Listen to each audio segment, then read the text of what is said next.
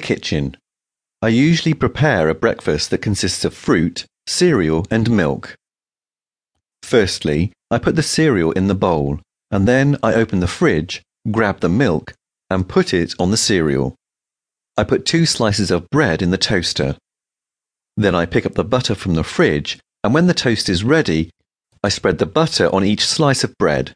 Sometimes I eat rolls and drink hot chocolate that I make in the microwave. I do not drink coffee, but in general, people drink coffee with milk, or tea with milk, or just black coffee, and eat bread with butter. There are people who have smoothies or fruit juice for breakfast. I sit at the table to have my breakfast, read the newspaper of the day, and catch up with the news. I usually use my computer or tablet to read my newspaper.